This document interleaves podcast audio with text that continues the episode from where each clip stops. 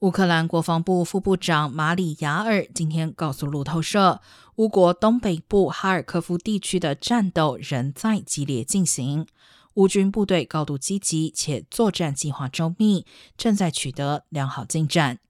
目标是解放哈尔科夫以及俄罗斯占领的所有领土。俄罗斯目前仍控制乌克兰约1/5领土。